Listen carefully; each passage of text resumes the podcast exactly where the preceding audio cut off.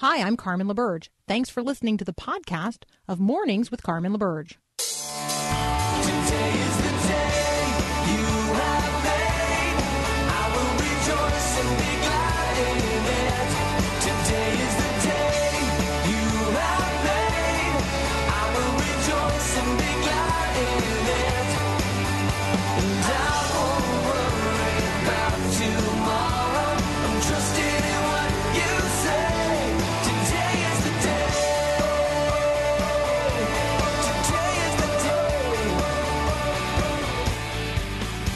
Well, good morning. Today is the day. It's the second hour of Mornings with Carmen on this December the 4th. It is the fourth day of Advent 2019, the year of our Lord.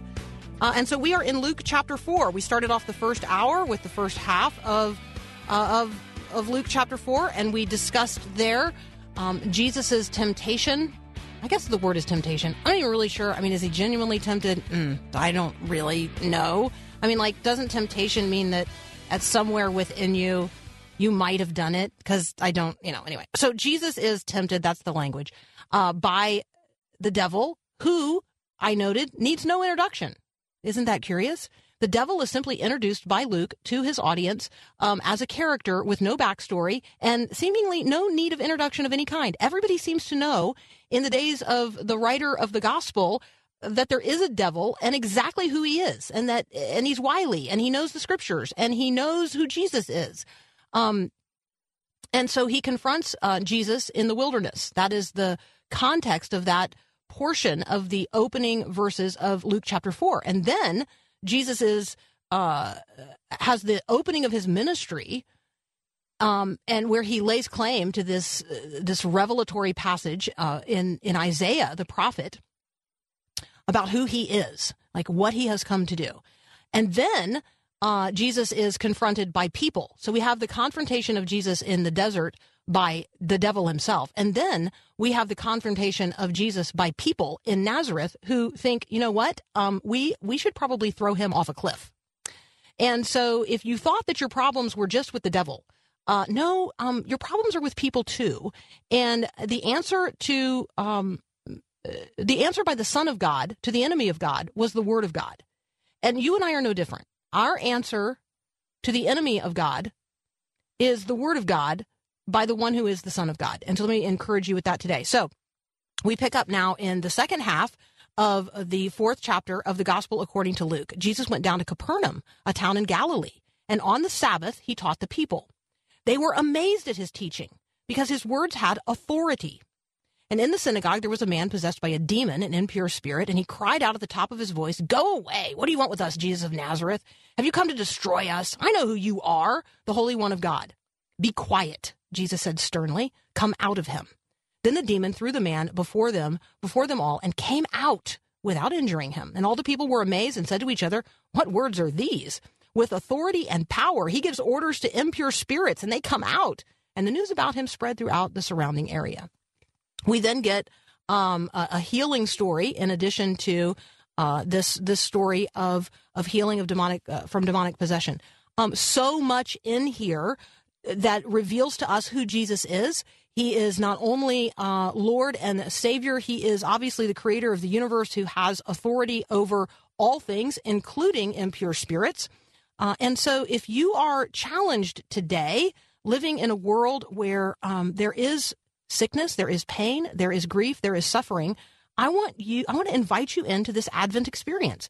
Join with us in unwrapping Jesus again for the first time. Join us in this Advent experience of reading through the Gospel of Luke. We are in Luke chapter 4 today on this fourth day of Advent, December the 4th. Next up, uh, I have a, a conversation planned with Tyler Ellis. Why? Because he sent me an email. That's up next here on Mornings with Carmen.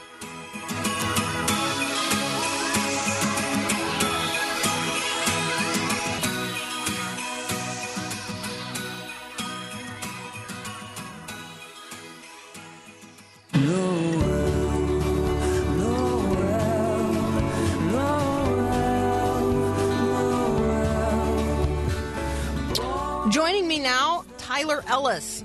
Now, Tyler is here to argue that Jesus is not a role model.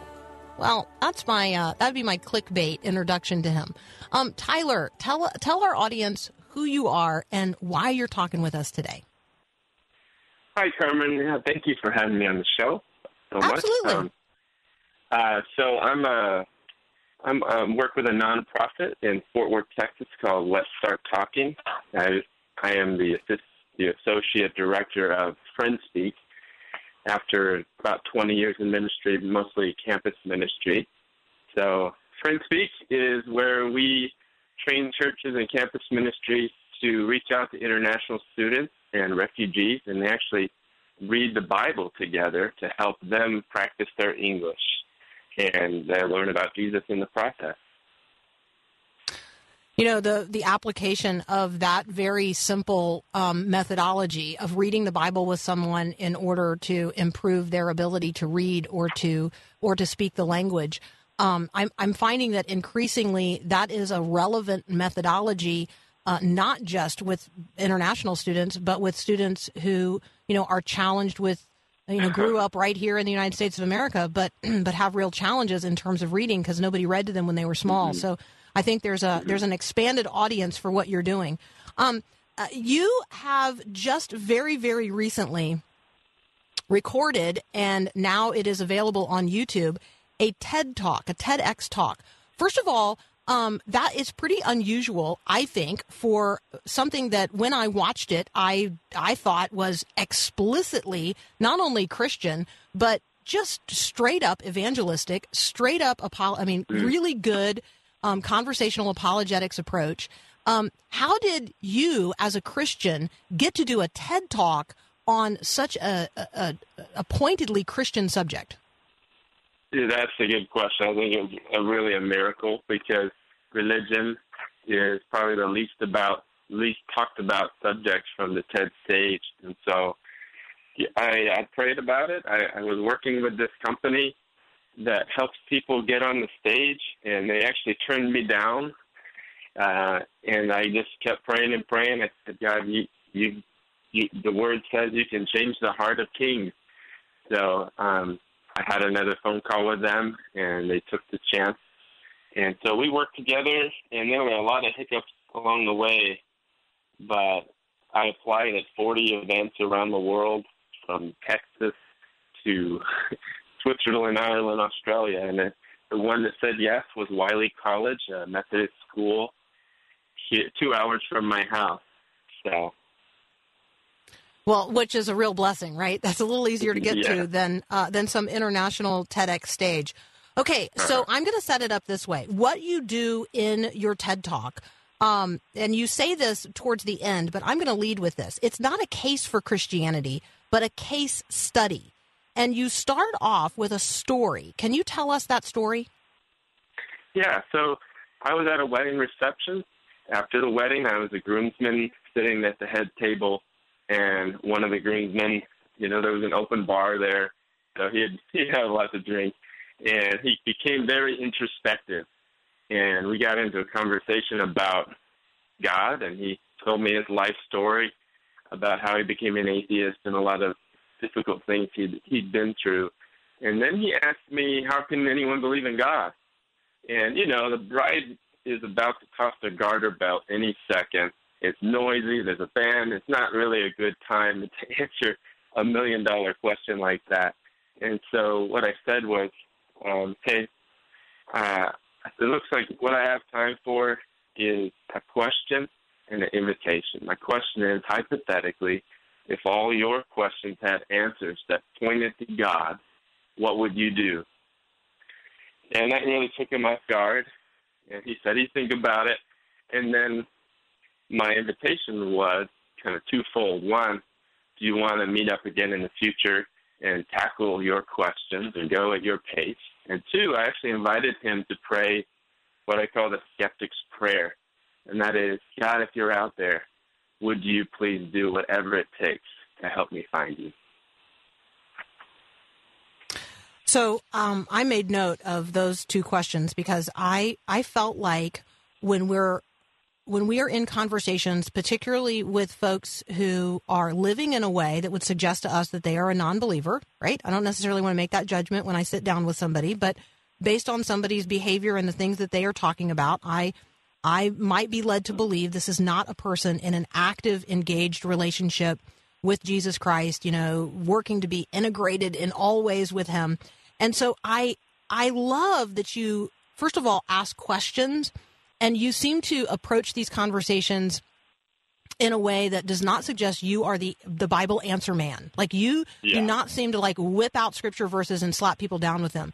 You seem to continue to um, draw them in into into talking.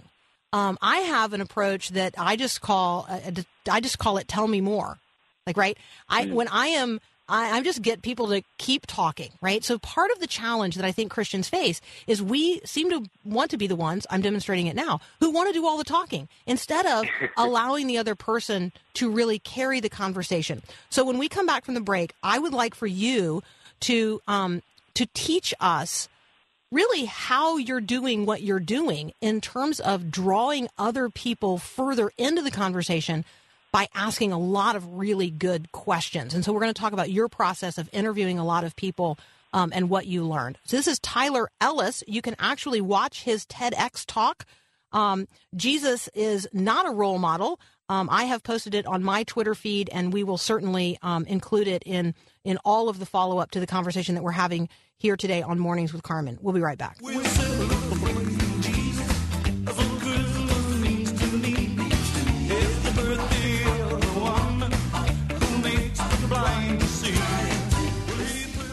Continuing my conversation with Tyler Ellis. Hey Tyler, let's um let's tell people what's the best way for them to follow you or connect with you on social media. Sure, yeah, I'm on Twitter. Uh, the handle is B Tyler Ellis. All right, so if you guys want to connect with with Tyler, B Tyler Ellis. Uh, that's the letter B, not the word. Uh, the letter B, Tyler Ellis. Um, Tyler, you uh, you you say in your TED talk, uh, what I will say is like a pivot point. You say never give a ten cent answer to a million dollar question. What what do you mean by that, and how do you see us frequently doing that in the in you know sort of in our Christian to non Christian conversations? That's great. Yeah, you know, people have million dollar questions, questions about their life, their purpose, their afterlife, and so oftentimes Christians give pat answers and cliches, and they don't really devote the time and the interest worthy of such a question. And really, we got to understand why they're asking questions, where it's coming from. The the groomsman that I was at the wedding with, you know, I didn't know is he asking this because he wants to know the answer? Is this an intellectual thing where uh, intellectual answers going to appease him and help him take the next step? Or is he needing someone just to listen to him, maybe even give him a hug to help him through the terrible experiences that he's been through? So that's what I mean by don't give a 10 cent answer. Okay, and so you conducted 50 interviews. Like, first of all, you're you're clearly a, pure, a person who is curious, and I um, I think that is a really important attribute here in the conversation. You conducted 50 interviews in which you asked 20 questions. Um, and and after I listened to this portion of your TED talk, I, I this is the line that came to me. Tyler seems like a guy who expects always the unexpected and anticipates miracles. Um, you had real real interactions, real intersections with real people over real issues. Give us a little bit of a of a view into those conversations. Yeah, so I interviewed 50 people. They ranged from college students, college professors. Uh, one time I had an appointment with a professor who didn't show up, and there was a homeless man at Panera. And I said, hey, can I buy you a coffee and interview you? I interviewed a five-year-old and an 85-year-old preacher and a rabbi and a Muslim.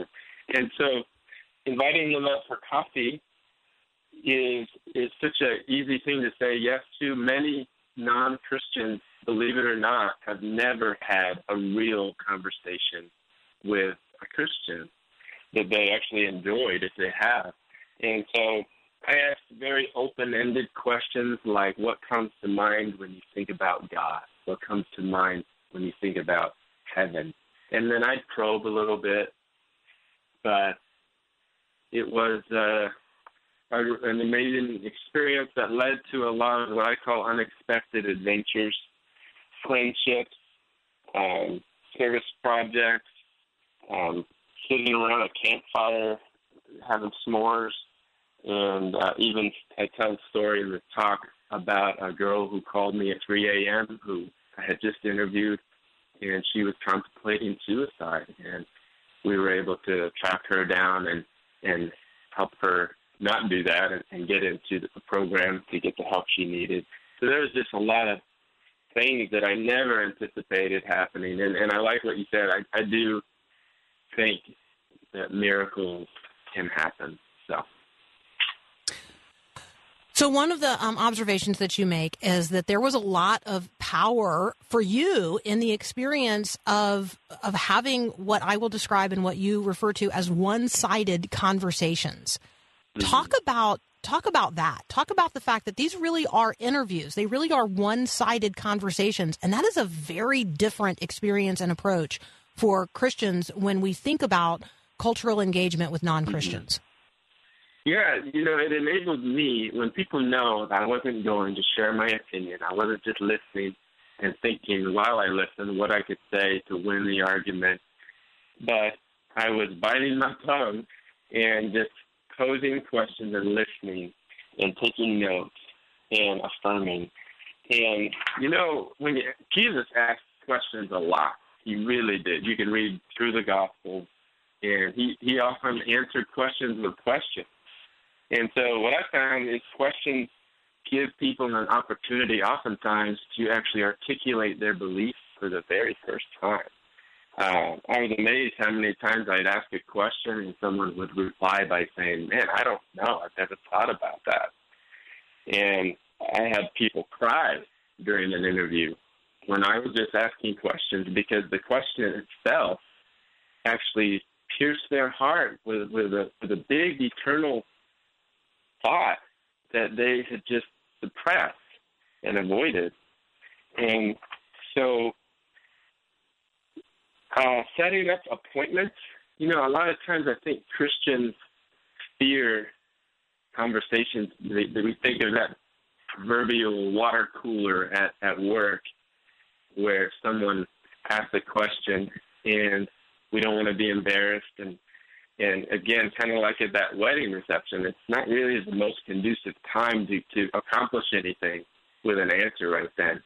So instead of feeling the pressure either to answer it at that water cooler or avoid the water cooler, it, it, it's, it's very liberating just to go to that water cooler, like Jesus went to the well in Samaria, have a conversation, but but actually invite that person away from that water cooler into a setting where you can have a conversation that really accomplishes something one on one and figure out not just what questions I have for them, but invite them to express what questions they have and just really go at their pace. So you share in uh, you share with us that uh, out of these interviews came a lot of follow up conversations, and you heard some really powerful questions um, and two of them stood out to you. Do all paths lead to God? How can one person's death lead to another person's forgiveness? You then share in your TED Talk two illustrations, which I will describe as the mountain theory and the cockroach. Um, and uh, and I'm going to leave it right there because I really want people to go and, and hear your TED Talk. Um, and, it, and and out of that, then you were stimulated to see whether or not uh, those questions were really the questions ringing ringing true in the culture, and you found confirmation of that in the in the 2019 Barna study um, where 44% of Christians actually agreed or strongly disagreed, or excuse me, strongly agreed or agreed somewhat with the statement if a person is generally good, they can earn a place in heaven. Um, this this whole concept that we can do enough good or be good enough to get into heaven, and that that is the way that this happens, um, led you really to this observation that a lot of people view Jesus as a role model, but in the wrong way. So we've got like a minute left for you to unpack that and entice people um, to to sort of check this out further. Yeah, so I'd ask people over and over on what basis do you believe God will or will not accept you into heaven? And over and over, people say acceptance into heaven depends on our performance on earth. And so when I went out again in those follow up conversations and shared illustrations and answers to their questions for me, I often found people say, I think I just understood Jesus for the first time. And I was amazed that actually so many of those people, a large percentage of the people I interviewed, had were ex Christian, people who grew up in the church. And a few of them were current church going people. But for them to say, I just understood Jesus for the first time, was, was very perplexing to me because when I asked them, what comes to mind when you think about Jesus, they tell me all these details and facts, but yet they appeal not to him and what he accomplished to get them to heaven, but on their own merits. And so I went looking for some clue of, of how this happened.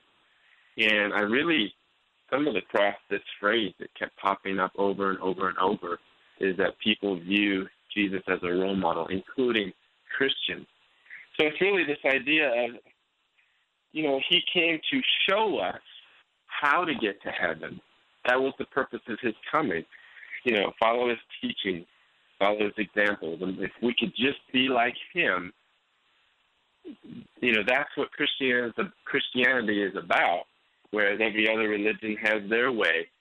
And so that was a misconception that Jesus didn't come to show us how to get there by our merit. He actually came to be the way to heaven based on his merit.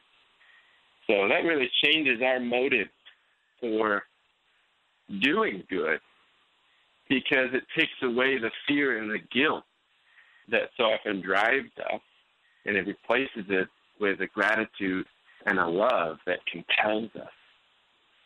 Totally different. It's totally different. It's exactly right. Um, and I just really, really appreciate it. I look forward to the follow up conversations. I expect there to be a book. I expect uh, to hear a lot more from you out there in the world, and we want to have you back. So, Tyler Ellis, uh, thank, thank you. you. so much for being with us. We're going to send people uh, to your TEDx talk. I got to take a quick break, and then we'll be right back.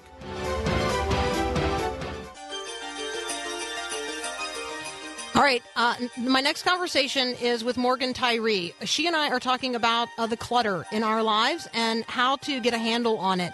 The book is Take Back Your Time. Identify your priorities, decrease stress, and increase productivity. And I need it, and I suspect maybe you do too. No matter what the season of your life, if your life is a bit of a mess, Morgan Tyree is going to help us get organized. That's up next here on Mornings with Carmen. This is Max Lucado. I've always perceived the Apostle John as a fellow who viewed life simply. Right is right, wrong is wrong. But I like John the most for the way he loved Jesus. Jesus was a good friend with a good heart and a good idea. A once upon a time storyteller with a somewhere over the rainbow promise. Jesus was above all a loyal companion. Messiah, yes. Son of God, indeed.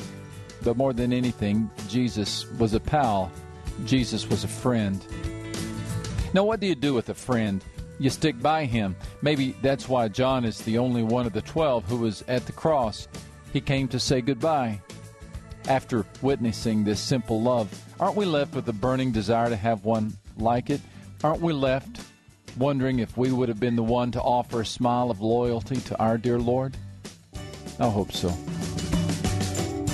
This is Max Lucado.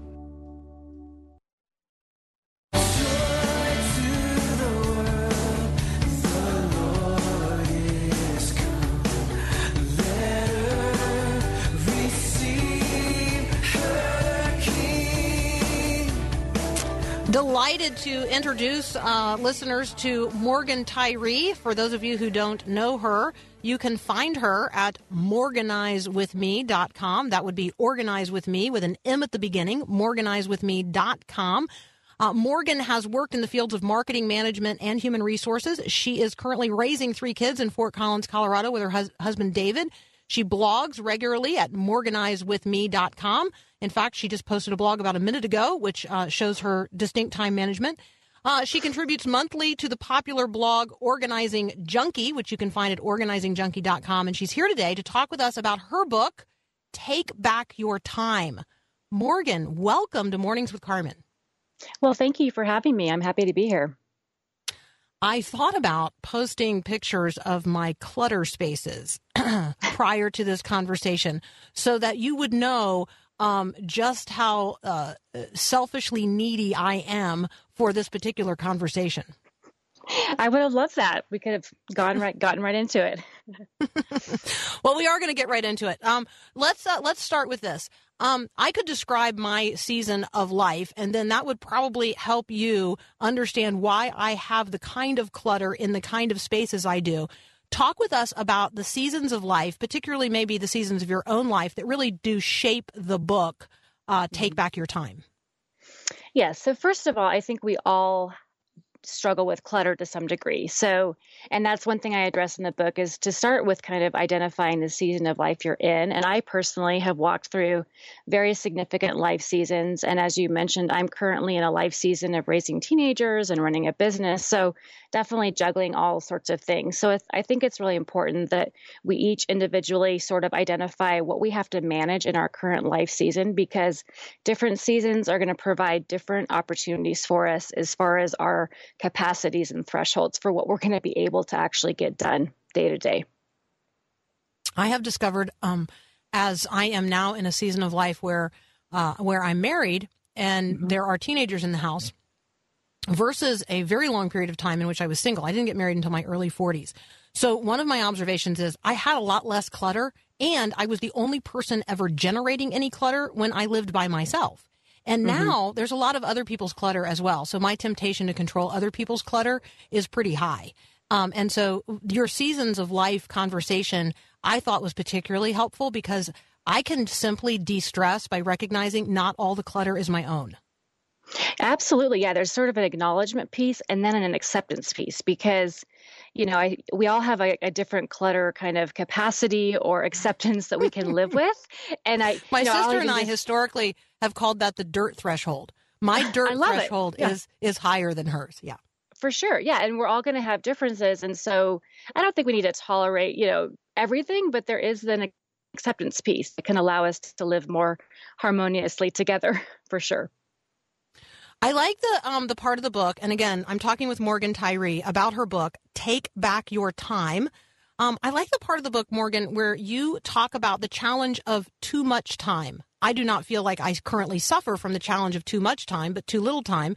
But talk about how they're both, they, those are both challenges. Yes, for sure. And I'm sure for a lot of people that may not resonate as easily depending on, again, what season of life you're in. And for me, this came about. We moved overseas for a season. We were overseas for three and a half years, and it was for my husband's job. And so my life sort of, you know, totally took a complete turn of, a, you know, I went from having a very full schedule to really not having much uh, dedicated time to anything. And it was hard to find employment and all sorts of things. And so um, I sort of struggled with having a purpose and a direction and I was motivated and wanted to do things, but I was limited. And I think someone that's maybe, you know, uh, retiring or moving into a new life season, or maybe someone who uh, decides to stay home with young children, you're going to enter into a new season where your time isn't as defined for you as maybe it once was. And so it's not that having less structure is a negative thing, but it can be challenging to then manage your time because it's less structured for you it, by just by nature. And so it's just kind of recognizing that and then still trying to be intentional within that reality.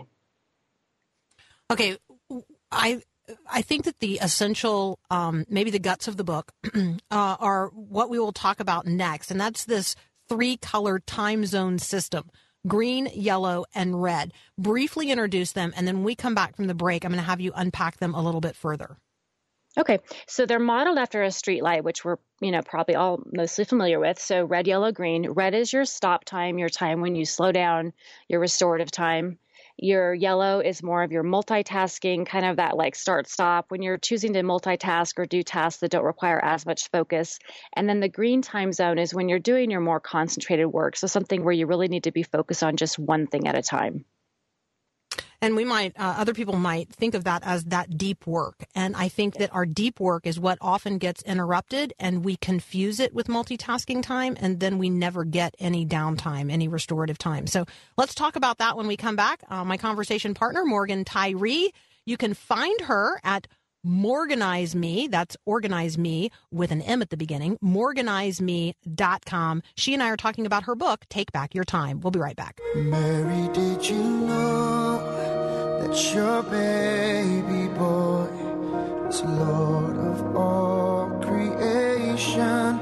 Mary, did you know? Talking with Morgan Tyree, author of Take Back Your Time, also host of MorganizeWithMe.com. Uh, Morgan, you you've laid out for us uh, just sort of the beginning structure here of the green, yellow, red, or red, yellow, green, depending on which way you want to uh, have the conversation.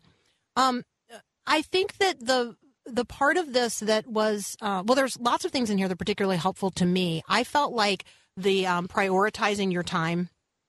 Um, actually, I was just going to turn to the page and and I thought that was a really helpful like scheduling thing. And then the other thing about setting timers, which I think is like on page fifty one, um, I I thought those were just really sort of helpful hints in this uh, in this process. Talk with people about the process of sort of reclaiming my own sense of productivity by using this red, yellow, and green methodology.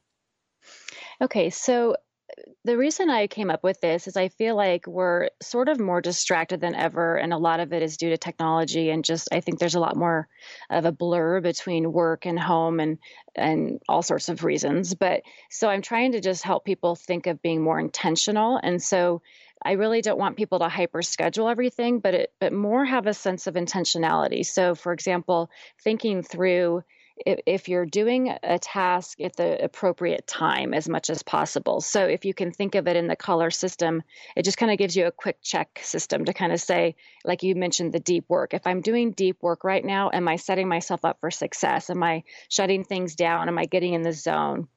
you know, if I'm choosing to multitask, is it a good time to be multitasking? So just kind of being more aware of choosing when you do the task at the time.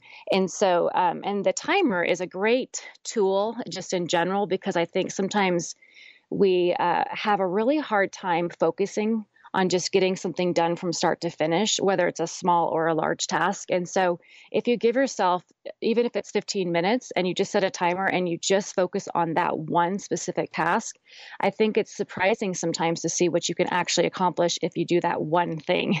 And it may not even be a deep type of task, but just something that truly you know you're working on for just just that one thing for 15 minutes I know that writers do that. Like, right, they set a clock, they set a timer, and they're they're just really pressing themselves to um, to achieve a word count or just have a free you know free flow of thought for a certain period of time. Um, and so, I do think that it is it, it is something for which we have examples, but it's not necessarily. I'm going to use the word discipline. It's not necessarily a discipline that many of us engage in. Um, or that have we have paid attention to as our season of life has changed. Um, that's the part that for me, I think was most critical. My season of life has changed pretty dramatically. Um, and my work schedule has changed pretty dramatically just in the last year. And I don't know that my um, clutter management has figured out a way to keep up with that yet. So, um, so I'm certainly uh, benefiting from the conversation that we're having. The book is Take Back Your Time. Uh, Morgan Tyree's website is morganizewithme.com. Um, talk with us about one of the recommendations that you make in the book, which is to remove the word busy from our vocabulary. Yes. And so the reason I say that, it's not that it's a bad word, but I feel like there's a common tendency to almost take on the attitude of that things happen to us rather than that we've made a choice. And I'm not suggesting that we um, that everything that we've made a choice on every single thing that comes our way. But I do believe, and I say in the book, that time management's nickname is choices, because I do feel that a lot of what we do day to day, we have a lot of choice in. And so, and you mentioned the word discipline. And so, just again, kind of reminding ourselves that if we want a certain outcome for our day or we want to produce a certain, you know, level of output for the day or whatever, that we choose to be more disciplined or choose to be more intentional. And and that boils down to choosing well and making the choices throughout the day. It's really a daily choice and a daily habit to um, decide what we say yes and no to. Our yeses and our nos have um, they have a ripple effect to how our days um, unravel really or how they end up being hopefully positive or negative in what we want to achieve. So um, when we talk about who this book is for, um, I really think it's for everybody. If you had a person in mind right now for, you know, we only have a few weeks of 2019 left. Um, organizing, it tends to be a big emphasis at both the end of the year and the beginning of a new year. Um, if I were going to share this book with one other person, um, who would you say I could share the book with without then also kind of hurting their feelings? I could imagine this is a book that my friends would want to share with me.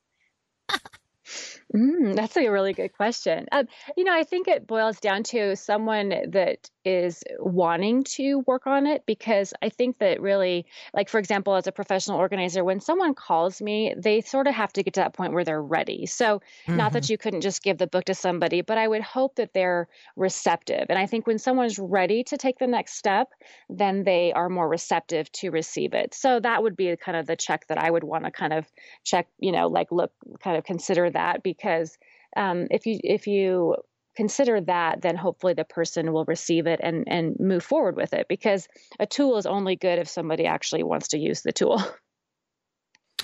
We are in a season um, where I feel like we all have to be somewhat extra organized. There's there are many extra demands upon us in this season. There's a lot more stuff coming into our houses. Um, there are decorations now that uh, compete with whatever I normally have up and around. Um, and so I have to stash other stuff away. Talk with us about managing uh, or feeling sufficiently organized or managing how we organize during the holidays. So I would say it's really a good idea to kind of consider what you want your home to feel like and look like. And just because you've always done something a certain way, it's okay to evaluate and change things. And so it's okay to, you know, even maybe adjust tra- traditions if it's time to uh, change things as kids get older. Uh, I, for example, only have four bins of Christmas decor, and that's even including like our outside Christmas lights. Now that we do have the one tree that goes in a big box, but I mean, our Christmas decorating took like an hour, and that's including the tree we put up. So, uh, it's you know, it doesn't have to be overly complicated, but decide what you want it to feel like, what you want it to look like. And it's also a good time when you're getting out the decorations to really do an inventory, get rid of the broken pieces. Um, and avoid going out and buying a bunch just because you see new stuff or or even when it goes on clearance you know it's i'm just a firm believer that less is more. I see a lot of excess uh, with the work i do. And i just think that um, if you go if you go back to having a vision for what you want your home to feel like use that as the filter for your shopping and for how you want your time to be spent so I want to invite people to um, to your blog at morganizewithme.com. Um, I'm I'm clicking around. First of all, it's it's lovely. It's beautiful. It's calming. Um, oh, when you, you, when you think about the th- the third one that's if I scroll down the page, you have this one called your organizing personality, and you address that in the book a little bit as well. Um, I think this is a this is an opportunity to set people free. All of us are organized. We're all organized. We just do it differently. Mm-hmm. So let this be the sort yes. of set them free portion of the conversation. Yeah, absolutely. I actually have a client who I'm going to be seeing today that I do follow up visits with.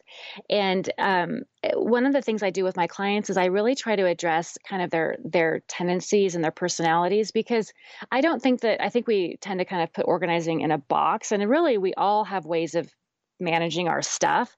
It's about finding the systems that work. And so for anyone listening, it's just, you know, think through what makes you feel calm, what makes you function best.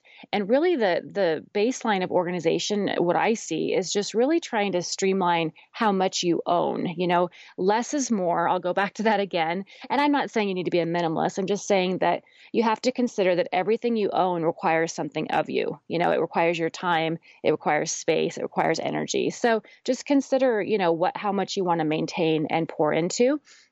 And then setting up systems that you can maintain are going to allow you to live easier day to day and help you not waste time looking for stuff and also not have to go out and buy things because you can't find them when you need them. Morgan Tyree, thank you so much. I wish uh, either you lived closer to Nashville or I lived closer to Fort Collins. Um, I feel like I need you, but thank you for the oh, book and and thank yes. you for the blog. The book is Take Back Your Time. Morgan Tyree is the author. You guys can visit with her at Morgan. Oh, all right, tell me the website again. It's Organize with Me with an M. So morganizewithme.com. Morgan, thank you so much.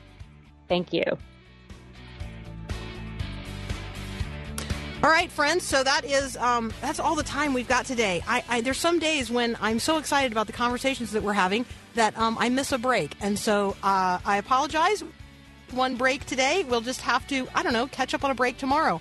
Paul, what um what is your organizing personality? Feel like you're very organized. Um. Okay. I'm I'm kind of a mess. I mean, okay. I'm, I, I I fight my messiness. Yeah. Never mind. It, it, Let me ask this: Are you a are you a pile organizer or a file? P Pile. P or F? Oh, pile, Me big too. time, big time, Me big too. time. I'm a total I'm a total pile person. All right, so maybe that's the question of the day. Are you a pile person or a file person when it comes to your organizing personality? Um, I I am going to uh, bid you good day. Have a great day. Thanks for listening to this podcast of Mornings with Carmen LaBerge from Faith Radio. If you haven't, you can subscribe to automatically receive the podcast through iTunes or the Google Play Music app. That way, you never miss an episode. It's also available anytime at myfaithradio.com.